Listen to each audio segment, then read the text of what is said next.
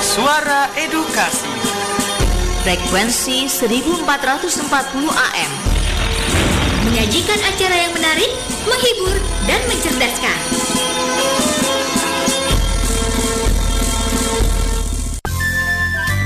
Waktu berputar dan perjalanan peristiwa pun berjalan. Ikuti terus info edukasi, sebuah informasi pendidikan dari Radio Edukasi. Info Edukasi, informasi pendidikan Radio Edukasi. Disiarkan langsung dari Jalan RE Marta Dinata Ciputat. 1440 AM Suara Edukasi Akrab dan Mencerdaskan. Halo, halo, halo. Assalamualaikum warahmatullahi wabarakatuh. Selamat siang. Sahabat Edukasi kembali Agung Rahmadi menyapa Menemani sahabat edukasi tentunya di masa pandemi ini Yang mana kita harus terus sama-sama waspada, sama-sama mentaati protokol kesehatan dan tentunya yang lebih terpenting nih, sahabat edukasi, kita harus tetap sama-sama bahagia. Karena apa? Karena bahagia akan menambah imunitas tubuh kita. Oke, sahabat edukasi, info edukasi kita akan langsung saja simak informasi yang pertama. Info edu. Informasi pertama, transformasi pendidikan tinggi ini melalui implementasi Kampus Merdeka dan Reka Cipta terus dilakukan di mana transformasi pendidikan tinggi saat ini tengah dilakukan dalam rangka implementasi kebijakan Kampus Merdeka. Hal tersebut diungkapkan Sekretaris Direktorat Direktorat Jenderal Pendidikan Tinggi Kemendikbud Paristianti Nurwardani saat sambutan pelaksanaan penandatanganan nota kesepahaman bersama swasembada media bisnis di 9 September kemarin dan penandatanganan tersebut antara Ditjen Dikti dengan SWA merupakan bagian yang tidak terpisahkan dari upaya membangun kolaborasi dengan semua pemangku kepentingan dalam membangun ekosistem mereka cipta di tanah air dan juga mendorong peran serta industri serta inovator untuk menumbuhkan reka cipta di perguruan tinggi. Paris menjelaskan bahwa saat ini Direktorat Jenderal Pendidikan Tinggi Kementerian Pendidikan dan Kebudayaan tengah membangun sebuah ekosistem Reka Cipta sebagai implementasi dari kontribusi visi Kampus Merdeka yang memberikan kebermanfaatan dan kesejahteraan masyarakat melalui karya cipta anak negeri dalam semangat membangun kemandirian bangsa.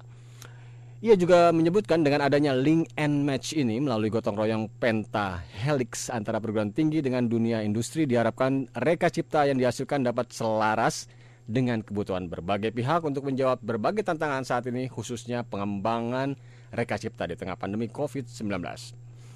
Proses pembelajaran dalam kampus Merdeka merupakan salah satu perwujudan pembelajaran yang berpusat pada mahasiswa atau student center learning yang sangat esensial. Pembelajaran dalam kampus Merdeka memberikan tantangan dan tentunya kesempatan untuk pengembangan inovasi kreativitas, kapasitas, kepribadian, dan kebutuhan mahasiswa serta untuk mengembangkan kemandirian dalam mencari dan menemukan pengetahuan melalui kenyataan dan dinamika di lapangan seperti persyaratan kemampuan, permasalahan real, interaksi sosial, kolaborasi, manajemen diri, tuntutan kinerja, target, dan pencapaiannya tentunya. Paris selalu menyebutkan tujuan kebijakan kampus merdeka terutama program hak belajar 3 semester di luar program studi adalah untuk meningkatkan kompetensi lulusan baik di soft skillnya maupun hard skillnya agar mahasiswa lebih siap dan relevan dengan kebutuhan zaman. Juga mahasiswa bisa disiapkan lulusannya sebagai pemimpin masa depan, bangsa, dan unggul dan berkepribadian. Di kesempatan itu, Kemal Effendi Gandhi Chief Executive Officer atau CEO Swasembada Media Bisnis menyampaikan apresiasi atas inisiatif Ditjen Dikti dalam membangun ekosistem mereka cipta di Indonesia mengingat topik mengenai kolaborasi industri dan perguruan tinggi sudah jadi perbincangan sejak lama. Saat ini Ditjen Dikti memang mampu merealisasikan gagasan tersebut tentu ini hal yang sangat luar biasa. Kemal meyakini gagasan ekosistem mereka cipta ini membawa arah kemajuan bangsa yang lebih baik. Berangkat dari fenomena agar kebermanfaatan dapat dirasakan oleh semua elemen secara efisien dan efektif dalam kehidupan sehari-hari, pemerintah melalui Direktorat Jenderal Pendidikan Tinggi atau Dirjen Dikti memutuskan untuk membangun kolaborasi dengan semua pemangku kepentingan. Tujuannya tentu untuk membangun ekosistem mereka cipta di Indonesia sebagai implementasi kampus merdeka serta mendorong peran dunia industri dalam mendukung para pereka cipta di perguruan tinggi. Oke, sahabat edukasi kita lanjut untuk informasi berikut, namun kita simak dulu yang berikut ini. Aku demam, batuk-batuk, dan sesak napas.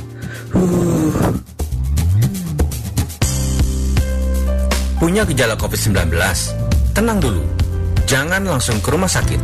Kita bisa isolasi diri dulu di rumah selama 14 hari.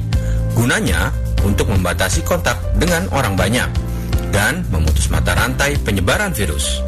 Saat di rumah, kita bisa gunakan kamar terpisah dari anggota keluarga lainnya. Usahakan menjaga jarak minimal 1 meter dari anggota keluarga lain. Jangan lupa cek suhu tubuh harian. Normalnya suhu tubuh orang sehat berkisar 36,5 hingga 37,2 derajat Celcius. Pastikan gunakan peralatan makan, minum, dan tidur secara terpisah dari anggota keluarga lainnya. Oh iya, olahraga jalan terus ya, agar stamina tubuh tetap terjaga. Huff, sehat-sehat sambil aerobik nih. Sahabat edukasi, satu, dua, tiga, empat. Sehabis olahraga atau melakukan kegiatan apa pun di rumah, harus rajin cuci tangan yang bersih ya sahabat edukasi. Bagaimana caranya? Cuci bagian belakang tangan, sela-sela jari, di bawah kuku, pakai sabun selama 20 detik, dan dengan air mengalir. Usahakan sampai batas siku. Pastikan tangan kita dalam kondisi bersih seperti itu. Stok sayuran dan buah-buahan masih aman bukan sahabat edukasi? Penting loh mengkonsumsi makanan bergizi. Saat batuk atau bersin, gunakan selalu masker atau tisu. Bila tidak ada, gunakan lipatan siku, bukan telapak tangan. Gunanya untuk menghindari droplet atau percikan batuk dan bersin kita agar tidak menyebar ke orang lain melalui benda-benda yang kita sentuh. Seperti pegangan pintu, tombol lift, dan benda apa pun yang terkena. Semprotkan cairan desinfektan untuk menjaga kebersihan rumah, terutama gagang pintu. Ayo praktekkan sahabat edukasi. Angkat lengan kita dan tekuk membentuk huruf V. Kemudian segera katupkan ke bagian mulut dan hidung. Sehingga bersinnya mengarah ke baju kita, bukan menyebar ke tempat lain. Gampang kan? Cara ini rekomendasi WHO loh, sahabat edukasi. Sesekali keluar halaman rumah untuk berjemur dan mendapatkan sinar matahari pagi, boleh loh sahabat edukasi. Segera hubungi hotline COVID-19 di nomor 119 extension 9 atau fasilitas kesehatan terdekat jika kondisi tidak membaik. Tanyakan rumah sakit mana saja di kota Anda yang menjadi rujukan layanan pasien COVID-19. Semoga lekas sembuh. Pesan ini disampaikan oleh Suara Edukasi Pusdatin Kemdikbud bersumber dari www.covid19.go.id dan Instagram at Kemenkes underscore RI.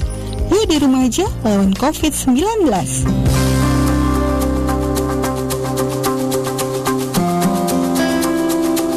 Bapak dan Ibu, sebagai kepala sekolah, kita bertanggung jawab untuk satu, mengisi daftar periksa kesiapan pembelajaran tatap muka melalui laman Dapodik atau laman ENIS. Kedua, membuat rencana kegiatan dan anggaran sekolah RKAS terkait persiapan pembelajaran tatap muka. Ketiga, menginformasikan kepada Dinas Pendidikan, Pemda, Kanwil, kantor Kemenak setempat jika ada warga sekolah di wilayah kerja yang terkonfirmasi positif COVID-19.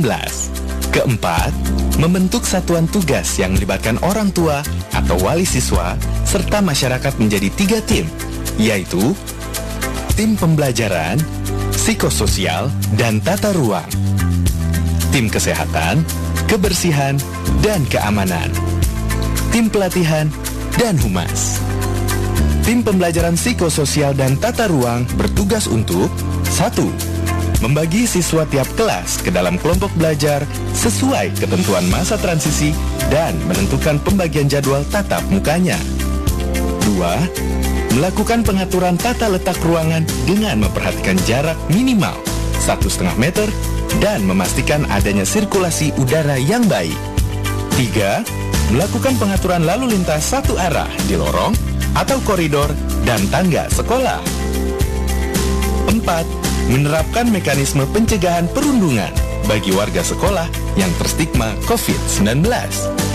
Lima, Mempersiapkan layanan bantuan psikososial bagi seluruh warga sekolah, antara lain Menugaskan guru bimbingan konseling atau wali kelas atau guru lainnya sebagai penanggung jawab.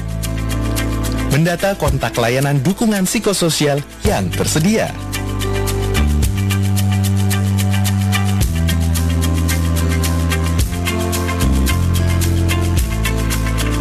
Tim berikutnya adalah tim kesehatan, kebersihan, dan keamanan yang bertugas untuk 1. Membuat prosedur pemantauan dan pelaporan kesehatan warga sekolah yang berfokus kepada gejala umum. Pemantauan kesehatan ini dilaksanakan setiap hari sebelum masuk gerbang sekolah. Jika warga sekolah memiliki gejala demam, batuk, sesak nafas, sakit tenggorokan, dan atau pilek, wajib kembali ke rumah. Lakukan isolasi mandiri selama 14 hari dan jika memburuk, bawa ke vaskes terdekat. Jika warga sekolah teridentifikasi punya riwayat kontak dengan orang terkonfirmasi positif COVID-19, tim menghubungi keluarga atau orang terdekat agar diantar ke vaskes terdekat. Laporkan juga ke kepala sekolah. Jika terdapat orang yang serumah dengan warga sekolah teridentifikasi gejala COVID-19, maka tim ini harus melapor ke kepala sekolah dan minta warga sekolah tersebut untuk isolasi mandiri selama 14 hari. Jika terdapat warga sekolah yang tidak hadir karena sakit dan memiliki gejala demam, batuk, sesak nafas, sakit tenggorokan, dan atau pilek, maka tim ini harus melaporkan kepada kepala sekolah serta minta warga tersebut untuk isolasi mandiri selama 14 hari. Isolasi mandiri warga sekolah harus dipantau dan dilaporkan setiap hari kepada kepala sekolah. Hasil pemantauan kesehatan dan ketidakhadiran warga sekolah direkap dan dilaporkan setiap hari kepada sekolah. 2. Memberikan informasi kebutuhan penyediaan sarana prasarana kesehatan dan kebersihan sesuai daftar periksa. 3 memastikan pembersihan dan disinfeksi sekolah setiap hari selama seminggu sebelum penyelenggaraan pembelajaran tatap muka dan setiap hari setelahnya. 4. Membuat prosedur pengaturan pedagang kaki lima dan warung makanan di sekitar lingkungan sekolah. Pada masa transisi, pedagang kaki lima dan warung di sekitar sekolah dilarang beroperasi Pastikan juga tim berkoordinasi dengan aparatur daerah setempat untuk mengawasi dan menertibkan pedagang kaki lima dan warung makanan.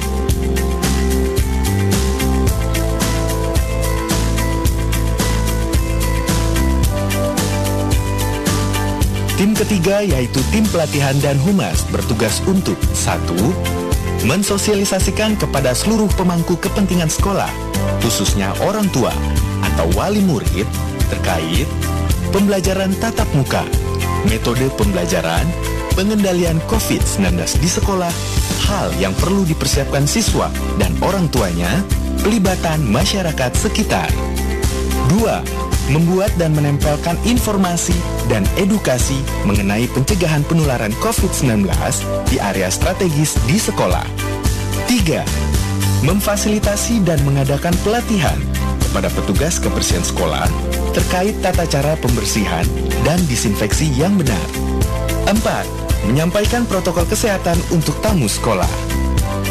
Demikian prosedur yang harus disiapkan oleh sekolah sebelum pembelajaran tatap muka dimulai.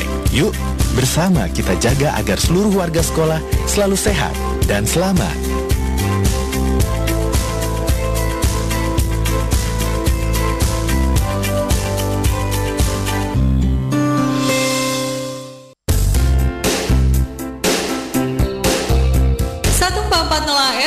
Edukasi yang akrab dan mencerdaskan. Waktu berputar dan perjalanan peristiwa pun berjalan. Ikuti terus info edukasi, sebuah informasi pendidikan dari Radio Edukasi. Info Edukasi, informasi pendidikan Radio Edukasi. Dari lantai 2 Gedung Graha Media Pusdatin 1440 AM Suara Edukasi Akrab dan Mencerdaskan. Sahabat edukasi bisa mendengarkan di laman suaraedukasi.kemdikbud.go.id atau sahabat edukasi yang memiliki smartphone atau juga gawai-gawai bersambungan internet ini, ini bisa mengunduh aplikasi yang namanya TV Edukasi dan suara edukasi bisa didengarkan 24 jam nonstop asal tentunya sahabat edukasi terhubung dengan paket data dan juga internet. Oke, kita lanjut untuk informasi kedua masih dari dunia kampus ini ada yang terus digaungkan terkait Indonesia Merdeka Belajar, implementasi kampus Merdeka Indonesia, Prancis ini membuka peluang kerjasama. Indonesia membuka peluang kerjasama dengan Prancis dalam rangka implementasi program Kampus Merdeka. Upaya ini terus digagas oleh Dirjen Pendidikan Tinggi, Dirjen Dikti, Kemendikbud dengan menggelar webinar secara daring dan disiarkan secara langsung melalui kanal YouTube Dirjen Dikti pada 9 September kemarin dan acara yang diikuti oleh peserta dari seluruh perguruan tinggi Indonesia dan Lembaga Layanan Pendidikan Tinggi atau LL Dikti didiskusikan implementasi kebijakan kampus merdeka serta peningkatan peluang kerjasama dengan luar negeri. Di sambutannya, Dirjen Dikti Nizam menyampaikan bahwa Indonesia terus meningkatkan usahanya dalam hal peningkatan kualitas di sektor pendidikan. Bagi Nizam, sektor pendidikan adalah kunci untuk mempersiapkan generasi masa depan dengan lebih baik. Pendidikan adalah pintu dan jendela kita yang menghubungkan masa lalu dan masa depan. Generasi muda penting dalam mempertahankan masa depan Indonesia di tahun-tahun mendatang dan Ditjen Dikti menyebutkan dukungannya pembangunan sektor pendidikan melalui implementasi kebijakan positif dan meningkatkan keterlibatan sektor swasta untuk meningkatkan kualitas, kompetisi, dan inovasi. Lebih lanjut, Nizam mengatakan bahwa di tengah perkembangan teknologi dan digitalisasi pendidikan, adaptasi penting untuk menghadapi tantangan baru dan juga untuk menanggapi menggapai masa depan. Untuk itu Kementerian Pendidikan dan Kebudayaan menerapkan kebijakan baru yaitu Kampus Merdeka dengan kaitannya di kerjasama, peluang kerjasama, Nizam menyebutkan bahwa Indonesia dan Prancis selalu memiliki hubungan bilateral yang baik di semua sektor yang merupakan hasil dari pemahaman dan kerjasama tentunya selama bertahun-tahun. Harapannya Nizam menyebutkan melalui kerjasama yang dibangun dengan Prancis dapat tercapai visi dan misi yang sudah ditetapkan berdasarkan pemahaman, pengalaman, dan komunikasi yang selama ini sudah dijalin. Dan tentunya Nizam menekankan melalui kegiatan ini akan membawa kita melangkah bersama untuk menyamakan pemahaman yang lebih baik dalam bidang pendidikan untuk generasi masa depan.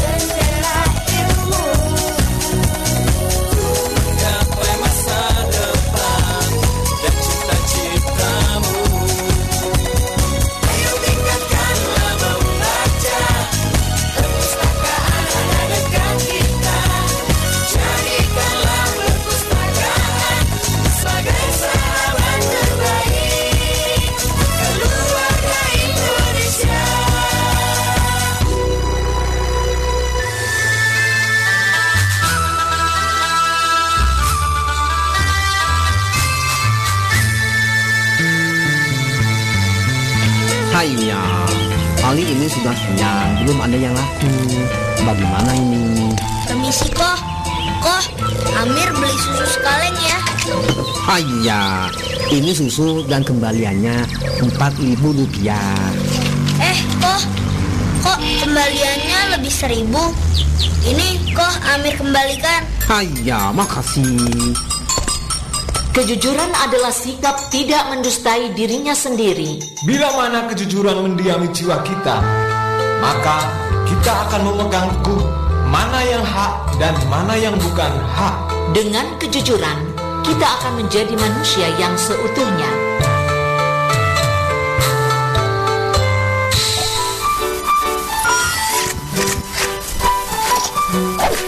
Teknologi berkembang setiap waktu apa persiapan kita untuk masa depan anak didik?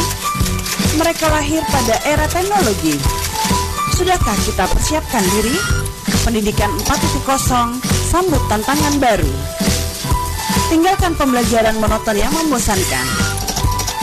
Memanfaatkan TIK dan inovasi dalam pembelajaran.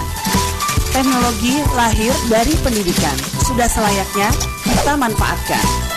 Mari kita mulai search Rumah Belajar Kemdikbud belajar.kemdikbud.go.id Manfaatkan untuk pembelajaran Belajar di mana saja, kapan saja, dengan siapa saja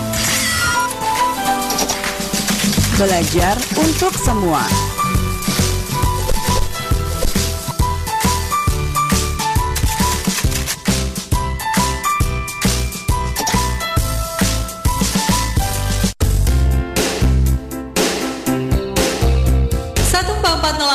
Suara edukasi yang akrab dan mencerdaskan. Waktu berputar dan perjalanan peristiwa pun berjalan. Ikuti terus info edukasi, sebuah informasi pendidikan dari Radio Edukasi. Info Edukasi, informasi pendidikan Radio Edukasi. Dari Jalan RE Marta Dinata Ciputat 1440 AM Suara Edukasi Akrab dan Mencerdaskan. Baik sahabat edukasi kita tuntaskan kebersamaan kita di Info Edukasi hari ini dengan menyapa. Menyapa siapa? Menyapa Duta Rumah Belajar dan tentunya duta-duta rumah belajar yang juga menjadi agen-agennya perubahan terutama di masa pandemi ini ini pergerakannya semakin hebat nih sahabat edukasi. Dan memang portal rumah belajar yang di dalam portal banyak disediakan bahan belajar serta fasilitas komunikasi juga ada di sana. Bahkan yang terakhir diluncurkan sebuah permainan edu game. Ini sangat sangat menyenangkan sangat menarik dan kita kembali tentunya sahabat edukasi kita akan uh, menyapa hari ini akan kita sapa duta rumah belajar dari Jawa Barat nih. Kita sapa saja langsung. Assalamualaikum Ibu Juju, sehat? Kumaha Damang? Alhamdulillah, Bandung Daramang, Mas Agung. Oh, Daramang. Oke, okay. uh, sahabat edukasi uh, juga tentunya ingin tahu nih update-update uh, dari duta rumah belajar yang satu ini Ibu Juju apa kegiatan terakhir ini di di apa di kegiatan belajarnya atau bagaimana uh, me, menghadapi pandemi di fase-fase yang sekarang-sekarang ini terakhir seperti apa? Makasih Mas Agung atas waktu dan kesempatannya pada siang hari ini sudah bisa bergabung di Suara Edukasi. Suara Edukasi santun dan mencerdaskan. Itu televisi edukasi, akrab mencerdaskan Ibu. Oke, okay. uh, eh, Mas Agung. Ya. Jadi untuk di Jawa Barat sendiri, uh, di sini kami kemarin baru saja tanggal 5 3 sampai tanggal 5 September mm -hmm. di sini bekerja sama dengan Pusdatin Kemendikbud okay. dan juga Duta Rumah Belajar. Dalam hal ini Duta Rumah Belajarnya adalah saya sendiri. Mm. Jadi kami mengadakan kegiatan fasilitasi SDM terampil. Oh, SDM. Nah, okay. di mana di kegiatan ini Uh, kami melatih guru-guru di Jawa Barat, kurang lebih di sana ada 30 orang guru. Mm-hmm. Uh, di sini kami melatih untuk membuat media pembelajaran interaktif, Mas Agung. Wow. Jadi kan di masa pandemi ini guru-guru harus kreatif dan inovatif. Iya, ya, tentu, Mas, ya? tentu, tentu. Betul sekali. Supaya anak-anaknya nggak bosan belajar, Mas. Yeah. Karena memang tuntutan guru di era sekarang ya memang harus begitu, harus pandai-pandai untuk menyajikan pembelajaran supaya nggak ngebosenin gitu mas ya. ya. Nah salah satu media pembelajaran yang bisa digunakan itu adalah media pembelajaran interaktif, hmm. yang mana di sini kita menggunakan Smart Apps Creator mas. Smart App Creator. Smart Apps Creator. App Creator. kita sebutnya. Oke, di sini di media pembelajaran interaktif itu nanti guru-guru bisa menuangkan ide-idenya hmm. untuk pembelajaran dan dituangkan ke dalam media pembelajaran interaktif. Keren banget, Mas. Ini semacam edu game, Mas, iya, kalau iya. di rumah belajar. Oh, di rumah belajar ya. Tapi Betul nanti ya? gurunya bisa mengkreasikan sendiri oh. gitu. Nanti hasilnya juga bisa diposting juga di rumah belajar. Seperti itu Mas Agung, salah Bisa. satunya ini untuk kegiatan guru-guru ya Mas. Mm-mm. Mudah-mudahan harapannya setelah kegiatan ini guru-guru nanti bisa menularkan iya. kepada guru-guru yang lainnya iya. supaya mereka juga bisa dilatih untuk membuat media pembelajaran interaktif juga. Betul sekali. Seperti itu Mas Agung. Betul sekali. Salah satu ya. nah kemudian untuk pembelajaran di sekolah, kalau saya sendiri ini di uh, Sumedang, hmm. SMA Negeri Cimanggung, Mas saya hmm. SMA ya. SMA. Uh, eh, kami sekarang sedang mempersiapkan untuk menghadapi pekan tengah semester, Mas. Oke. Okay. Seperti okay. itu. Dan memang kemarin uh, ada rehat untuk kegiatan pembelajaran mm-hmm. karena ada persiapan juga untuk memperingati 17 Agustus Mas Agung. Iya, iya, Jadi betul. di situ satu pekan penuh kami tidak mau lakukan pembelajaran online seperti biasanya. Mm-hmm. Nah, di sana kami melakukan hal yang lainnya.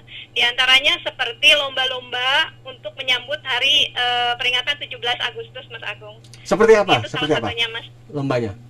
Iya betul lomba-lomba dan anak-anak sangat antusias mereka punya pengalaman baru mm-hmm. uh, mereka juga bukan hanya apa ya kalau selama ini kan mungkin hanya mendengarkan gurunya mm-hmm. mengajar daring mm-hmm. gitu di mhm. sekolah saya sendiri mas mungkin untuk pembelajaran daring lewat uh, yang langsung sinkron seperti itu melalui Zoom atau media yang lainnya itu agak agak sedikit terkendala dengan fasilitas yang kurang mendukung ya mas. Betul betul. Jadi memang pembelajaran lebih banyaknya pakai uh, Telegram seperti itu kebanyakan okay, dan memang mungkin juga ada uh, kurang dari kemampuan hmm. uh, IT dari betul, guru betul. gitu mas. Masih gitu. jadi tantangan lah ya. ya. Masih jadi tantangan di sana. Tantangannya memang seperti itu tapi hmm. tetap di sekolah guru-guru tetap semangat Hebat. dan mantap. Satunya betul salah satunya menghadirkan ini mas menghadirkan kegiatan lain yang bisa diikuti oleh semua siswa hmm. sehingga siswanya bisa rehat dulu sejenak iya. uh, untuk betul. melakukan pembelajaran yang seterusnya gitu dan hmm. mereka juga lebih antusias juga sih mas Oke, uh, terakhir Ibu Juju uh, pesannya dan juga mungkin uh, apa namanya ada impian-impian apa yang juga bisa disampaikan ke sahabat edukasi di luar sana terkait uh, masih dalam masa pandemi ini. Ini ini apa saja sih yang harus uh, terus digelorakan tentunya seperti apa? Tadi kan juga teman-teman di Cimangung kita break dulu. Kita berikan semangat dulu. Ini ini apa yang bisa disampaikan ke pendengar sore edukasi sebagai closing statement? Silakan, Ibu Juju. Iya, uh, baik Bapak Ibu di Suara Edukasi saat ini Uh, di sini memang guru-guru memang dituntut harus kreatif dan inovatif ya dalam uh, menyelenggarakan pembelajaran terutama dalam kondisi sekarang ini. Nah, memang sejauh ini penerapan pembelajaran daring masih terkendala banyak hal ya Bapak Ibu, baik dari segi kompetensi gurunya, kemudian orang tuanya, kemudian juga dari infrastruktur pendukungnya mungkin. Dan di sekolah saya juga Mas memang masih banyak siswa yang belum memiliki gawai yang memadai Betul. untuk uh, kegiatan online sehingga siswanya uh, kesulitan untuk mengerjakan tugas dari gurunya. Nah, namun uh, masih banyak cara yang bisa kita gunakan. Mm-hmm. Uh, Bapak Ibu jangan patah semangat untuk terus belajar, mm-hmm. untuk terus melakukan pembelajaran sebaik mungkin uh, sesuai dengan versi terbaiknya kita mm-hmm. gitu, sehingga anak-anak bisa terfasilitasi dalam belajar dalam kondisi yang sekarang ini. Ya, semangat terus untuk Bapak Ibu semua di Suara Edukasi luar biasa. Oke. Okay. Mas Agung. Oke, Ibu Juju Julia, terima kasih banyak. Salam untuk teman-teman di SMA Negeri 1 Cimanggung, betul ya? Iya, betul. Oke, salam dan sukses. Mas Agung, nanti disampaikan. Siap, terima tetap kasih semangat, banyak, terima kasih banyak. Hatur nuhun, sehat-sehat terus. Sami-sami. Oke. Ya, siap. Ibu Juju Juleha, terima kasih banyak informasinya dan juga tentunya sahabat edukasi kita akan terus mengupdate-update informasi pendidikan dan kebudayaan dari dunia pendidikan dan kebudayaan di mana tentunya Suara Edukasi akan terus mensupport, mengawal dunia pendidikan dan kebudayaan. Salah satunya tentunya Suara Edukasi yang juga bagian dari Pusdatin memiliki yang namanya portal rumah belajar. Di mana portal rumah belajar ini ini tadi sudah disebutkan portal yang menyediakan bahan pembelajaran serta fasilitas komunikasi yang mendukung interaksi antar komunitas di mana rumah belajar banyak memiliki duta-duta rumah belajar yang tersebar di Nusantara. Tadi kita sudah menyapa duta rumah belajar dari Jawa Barat, Bandung, dari SMA Cimanggung, SMA 1 Cimanggung dan rumah belajar hadir menjawab inovasi pembelajaran di era industri 4.0 yang bisa dimanfaatkan oleh siswa, guru, pendidikan anak usia dini, sekolah dasar, sekolah menengah pertama, sekolah menengah atas kejuruan SMA yang sederajat tentunya bisa menggunakan portal rumah belajar di mana ada satu fitur yang menarik nih kemarin juga baru diluncurkan Edu Game dan terus dikembangkan tentunya. Bermain sambil belajar dengan fitur edu game rumah belajar di mana fitur ini menyediakan beragam game interaktif yang dapat dimanfaatkan. Jadi, buka portal belajar.kemdikbud.go.id.